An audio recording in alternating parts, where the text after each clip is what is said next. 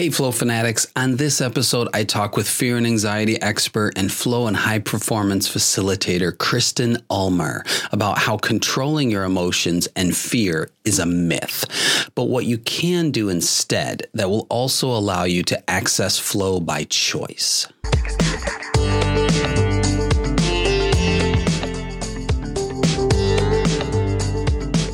I'm your host, Dr. Josh Smith, and welcome to the High Flow Lifestyle Podcast. It's my privilege to be your peak performance and flow coach with this episode. Each week, you'll hear mind blowing interviews as well as actionable tips and strategies for accessing flow for optimal human performance, heightening creativity, intuition, and productivity, and most importantly, living a healthier and happier life. Now let's dive into your next dose of practical flow training.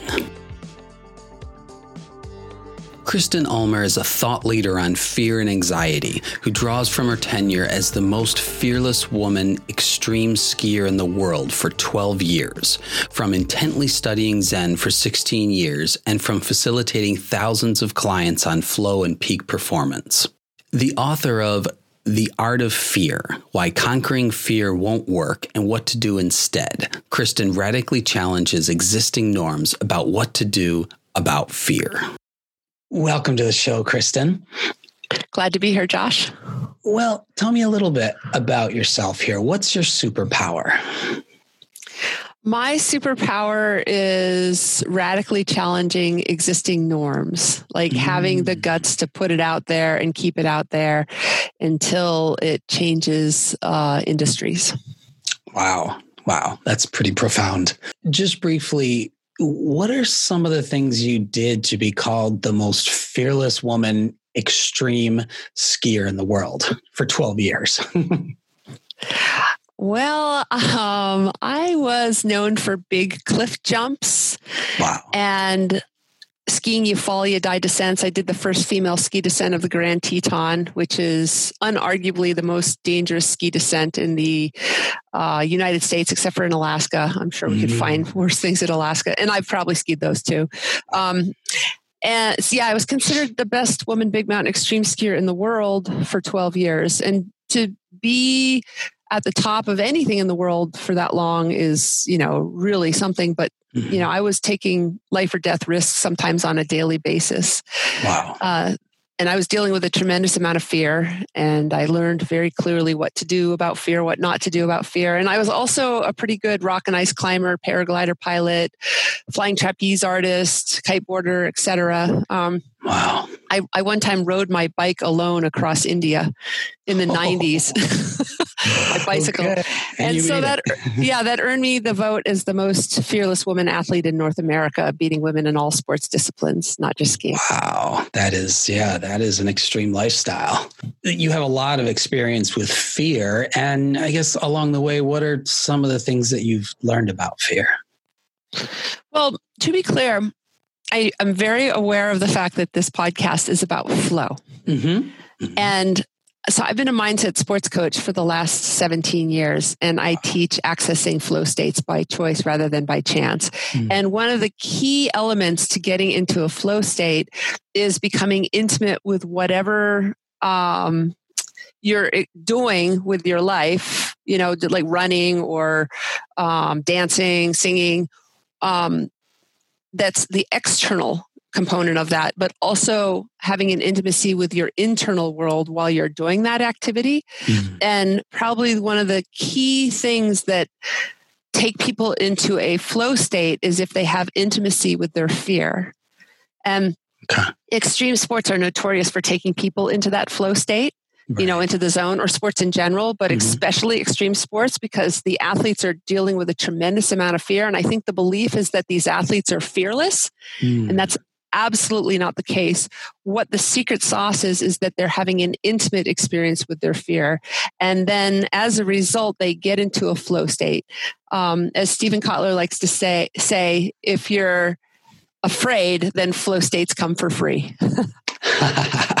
okay. Okay. But if you're afraid, that seems like something that's very uncontrollable like it's beyond you and it's putting you uh, in in a in not a state of control which I would think as an extreme sports person, you you you need to be somewhat in control, even though you're constantly in unpredictable situations. Well, control is a funny thing. there was a study done actually that it was with uh, about PTSD that the more a person believes that they're in control of their lives, the a higher incidence of PTSD there is. Mm. So people that struggle with PTSD think that they can control 70% of their lives, the study concluded. Um, when really uh, the scientists believe that you can control maybe about 3% of your life. And I actually think that you can control 0.00003 right, percent of your life. Um, and so to suggest that we have control over fear in any way, shape, or form mm. is going to set us up for having emotional issues in our lives. So what's not happening out there in the mountains or you know during a flow state is we are not controlling our fear um, what back to my word what we're experiencing is we're having an intimate experience with our fear which is very very different and Dogen Zenji is a very famous Zen master that lived about 800 years ago. And he's famous for a lot of things, but uh, I want to quote him. He's famous mostly for this Enlightenment is intimacy with all things.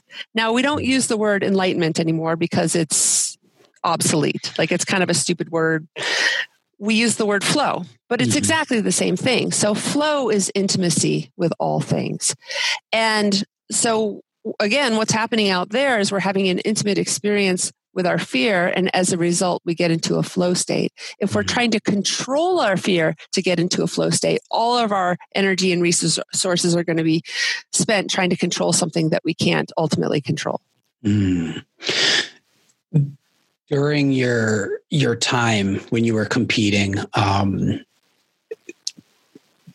were you aware of this intimacy or is this something that it, it, happens with all extreme sports people? Like it's it's just there and they don't realize it or did you realize it and then you were able to better come to terms with it?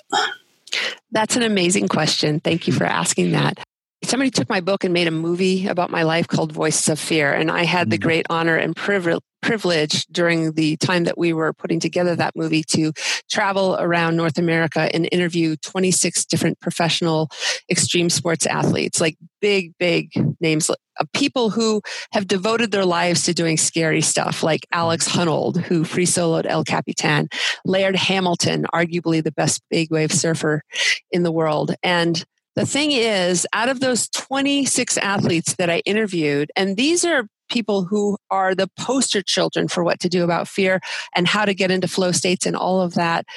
Out of those, 23 of them had absolutely no clue whatsoever what their relationship was with fear or how to get into a flow state.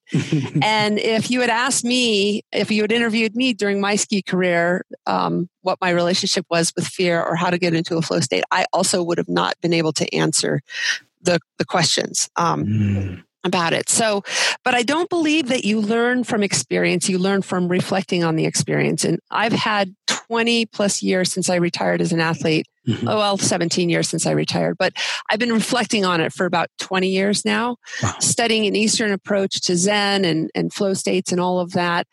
And I now know what the secret sauce was back then. Mm-hmm. And I shared this with these 26 athletes, and the 23 that had no clue, even Alex Honnold, like he had no clue what his relationship was with fear. and I shared some of the things that I'm sharing with you during this podcast, and he's like, the light bulbs went off, right? Oh, wow. Um, and and of the three out of the 26 that did know what the secret was.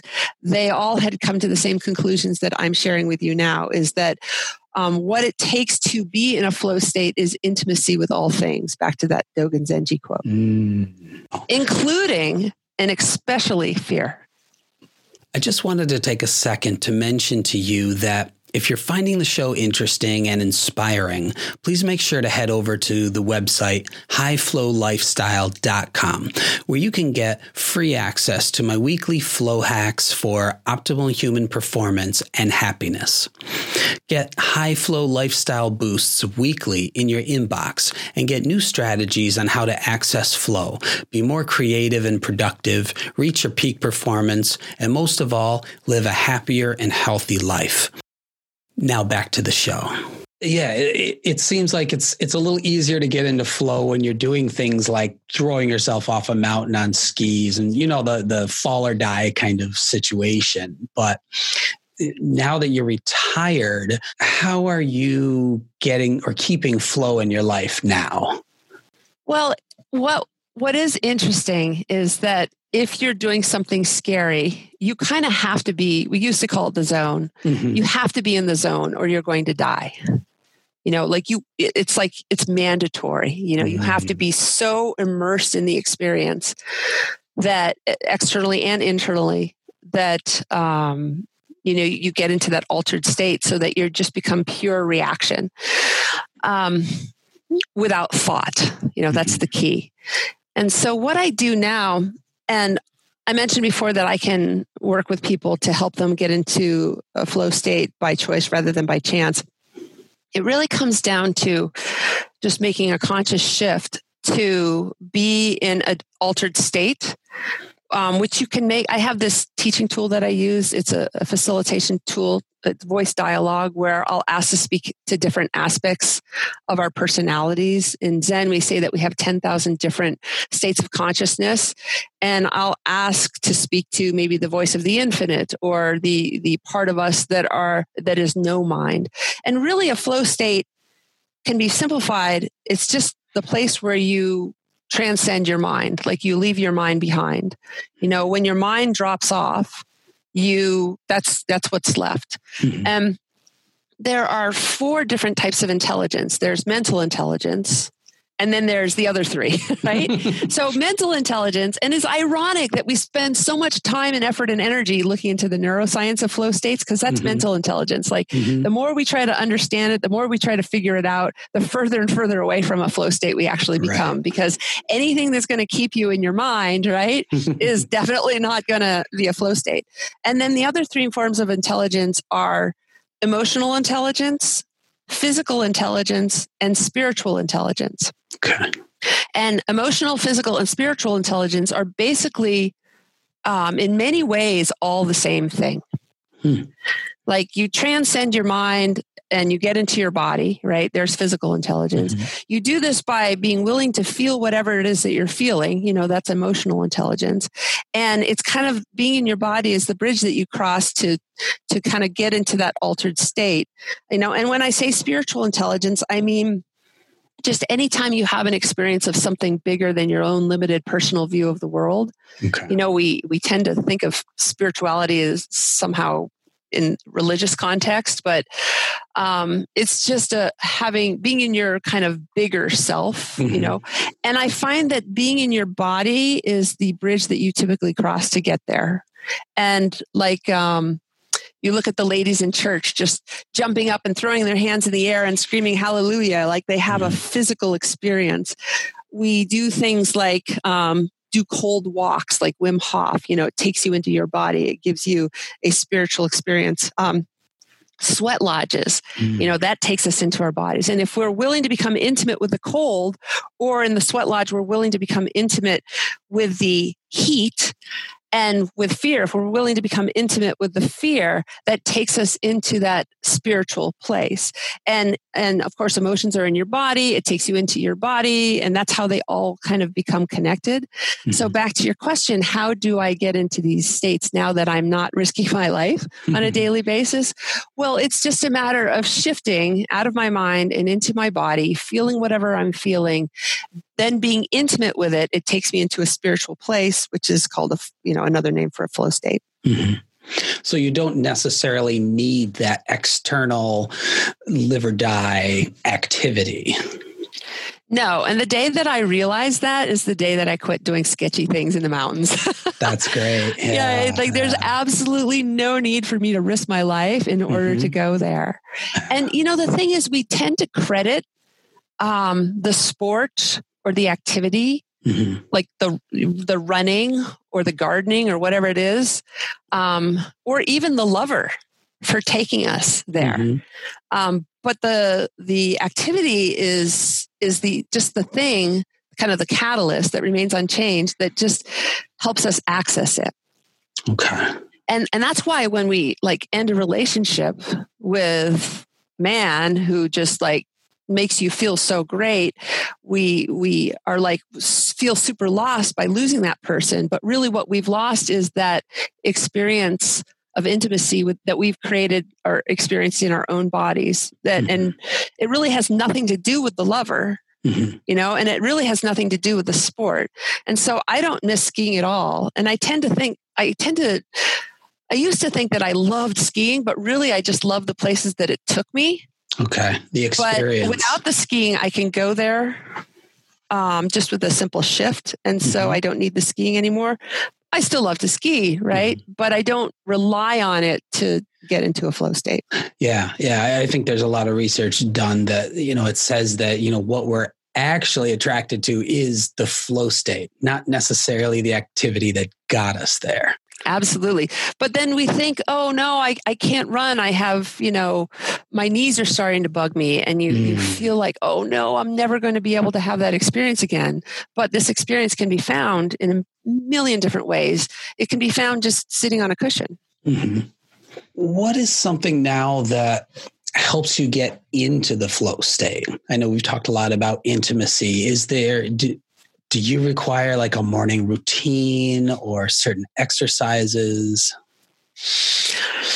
Well, it's a matter of, well, let me tell you a story. When when Zeus made humans, you know, he he kind of screwed up. He made them really, really smart. And he's like, oh my gosh, us gods, we're going to be out of a job. Right. So, but the thing is, the, that Zeus and the gods were just really, really good at kind of having this bigger picture, spiritual, transcendent, flowy, whatever, whatever we want to call it. Mm-hmm. Um, and uh, humans are really good with their big brains and their scientists, you know, knowledge and all that. And so the, the Zeus was like, okay, well, I need to put this in there somewhere. I got to put it in their experience. And he's like, well, if I hide it in outer space, they're so smart, they'll go find it there. I could hide it in the oceans. They're so smart, they'll go find it there. You know, so where am I going to hide it? Well, I'll hide it inside them, in their bodies, right? They'll never think to look for it mm-hmm. there.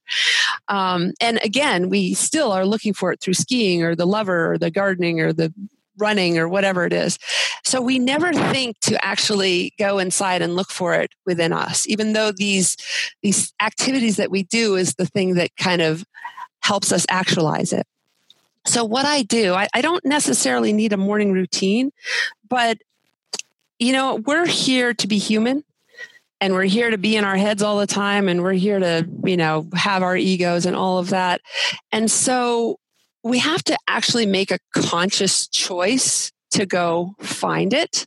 Mm. And it's very, very rare. I mean, you'd think that, okay, I know how to facilitate this in other people. I can facilitate this in myself in like 10 seconds. Like you'd mm-hmm. think that I'd spend all my time there, you know, but I don't. Right. I have to actually just stop myself in the middle of the day and like, all right, I'm going to do this because I'm not in the habit of it. It's not like brushing my teeth. I brush my teeth in the morning at night, like I'm in the habit of it, but mm-hmm. I'm not in the habit of um, accessing this. And right. so for for and, then people think, oh, I need to go running for 10 miles to get there. Who has right. time for that? Right. But um, it's a matter of just going and finding it and and making that shift. And and how i do it is i close my eyes and i just go into my body. It's like a, a, shift like a kind of like if i'm sitting in one chair i get up and i sit in another chair and i leave whoever i was five seconds ago behind in that mm-hmm. other, other chair. And i just uh, become uh, get into my body. I usually will find an emotion whatever it is that i'm feeling and I will acknowledge it's normal and natural to have this emotion. and then I'll notice if I'm in resistance to it. You know, because if you are in resistance to whatever you're feeling, then you're in your head, you know, trying to rationalize it away or whatever. And instead, I'll just kind of drop the resistance, find that part of my body again that I'm feeling, especially if it's uncomfortable. That's mm-hmm. great, like cold or hot, like I said, or fear or um, pain or um, loneliness. Like, and I'll just, I'll just give it a hug. I'll embrace it. And then by doing that, it's kind of like when you hug any person, then you're, you're out of your head, you're having a physical experience, you're having an emotional experience, and it leads to intimacy. Mm-hmm. And so, next thing you know, I'm having an intimate experience with my body. And whenever you have an intimate experience with another, and you can even do this by having intimacy with your mind, but that's another conversation. It just kind of takes you into this really beautiful altered state where you're just in flow with life itself. Mm. It's like time stands still, right. you know, all those things happen, mm-hmm. right? Mm-hmm. Um, and you're no longer just i'm no longer in a loop of just being kristen which is right my mind i'm in my body and we're back to i'm having a, a emotional experience i'm having a physical experience and i'm having mm-hmm. a spiritual experience yeah the way you describe this seems much more intimate to me and something that you can reflect upon and and feel and interconnected with uh, interconnectedness with as opposed to kite surfing or mm-hmm. one of the other extreme sports that you've done. It seems like in the in the last exercise you went through you were very present you were very aware and i and i'm sure you know as as we all know you know skateboarding and all of that kind of there's sort of that you know challenge skill balance the the more of the risk factor that plays a part than you know centering yourself through your own own will well take kiteboarding, for example. Um, this is how I go kiteboarding these days. Mm-hmm. I've been kiteboarding for 21 years. So I launch, I get out there and, um, and I'll warm up, you know, my body for a little bit. And then what I'll do is I'll just park my kite above me and I'll put my board in my hands and I'll just bob in the ocean. Mm for probably 15 minutes. And I, I have to warn the people that I'm kiteboarding with that I'm going to do this because otherwise they come by and they're like, are you okay? You know, right. it's like, leave me alone. Like you're, you're, you're taking me out of my flow state. Like yeah. I have to warn and I'll just bob and I'll just be intimate with the ocean because it's not what I just described before as an intimate experience in my own body. Mm-hmm. But I also mentioned that you can have an intimate experience with your external world. Like, can I have intimacy with the ocean? Mm. And with the wind, I love the wind. Yeah. And can I have intimacy just kind of watching the scene around me and like look at all these people um, being out in the ocean and and I mean uh, they're it, it's just a really beautiful sport. I mean, it's mm-hmm. so pretty being out there and just watching people do their thing. And then I'll like look at the shoreline and maybe I'll check out somebody's house. And I just, I just love it. It's my favorite part of kiteboarding. At some point, I'll after probably about 15 minutes, I'll put my board back on my feet and I'll go about the business of trying to learn a new trick or something. Mm-hmm. Um, but for me, the highlight every time is those 15 minutes of just bobbing in the ocean and being intimate with the external world as well. And that, right. so that's, and it, you can do that with a hike too. Like if you start out at a hike, you don't have to be 10 miles into it before you feel it.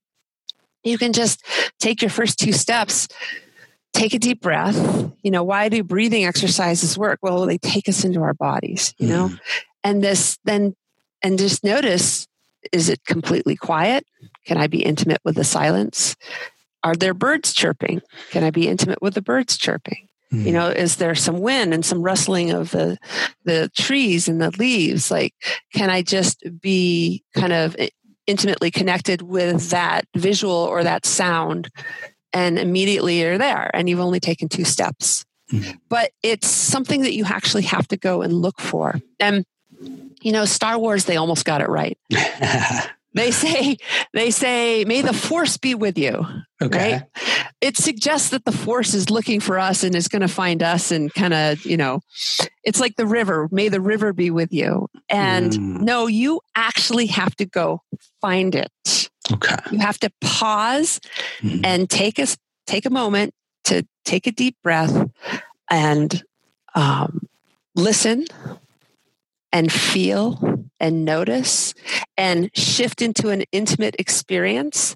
And this is so if Star Wars had said, May you be with the force, that would be more accurate. Like, may you go find, like, the river's not going to bend to find you, right? Mm-hmm. You got to go find the river and you got to, you got to jump in.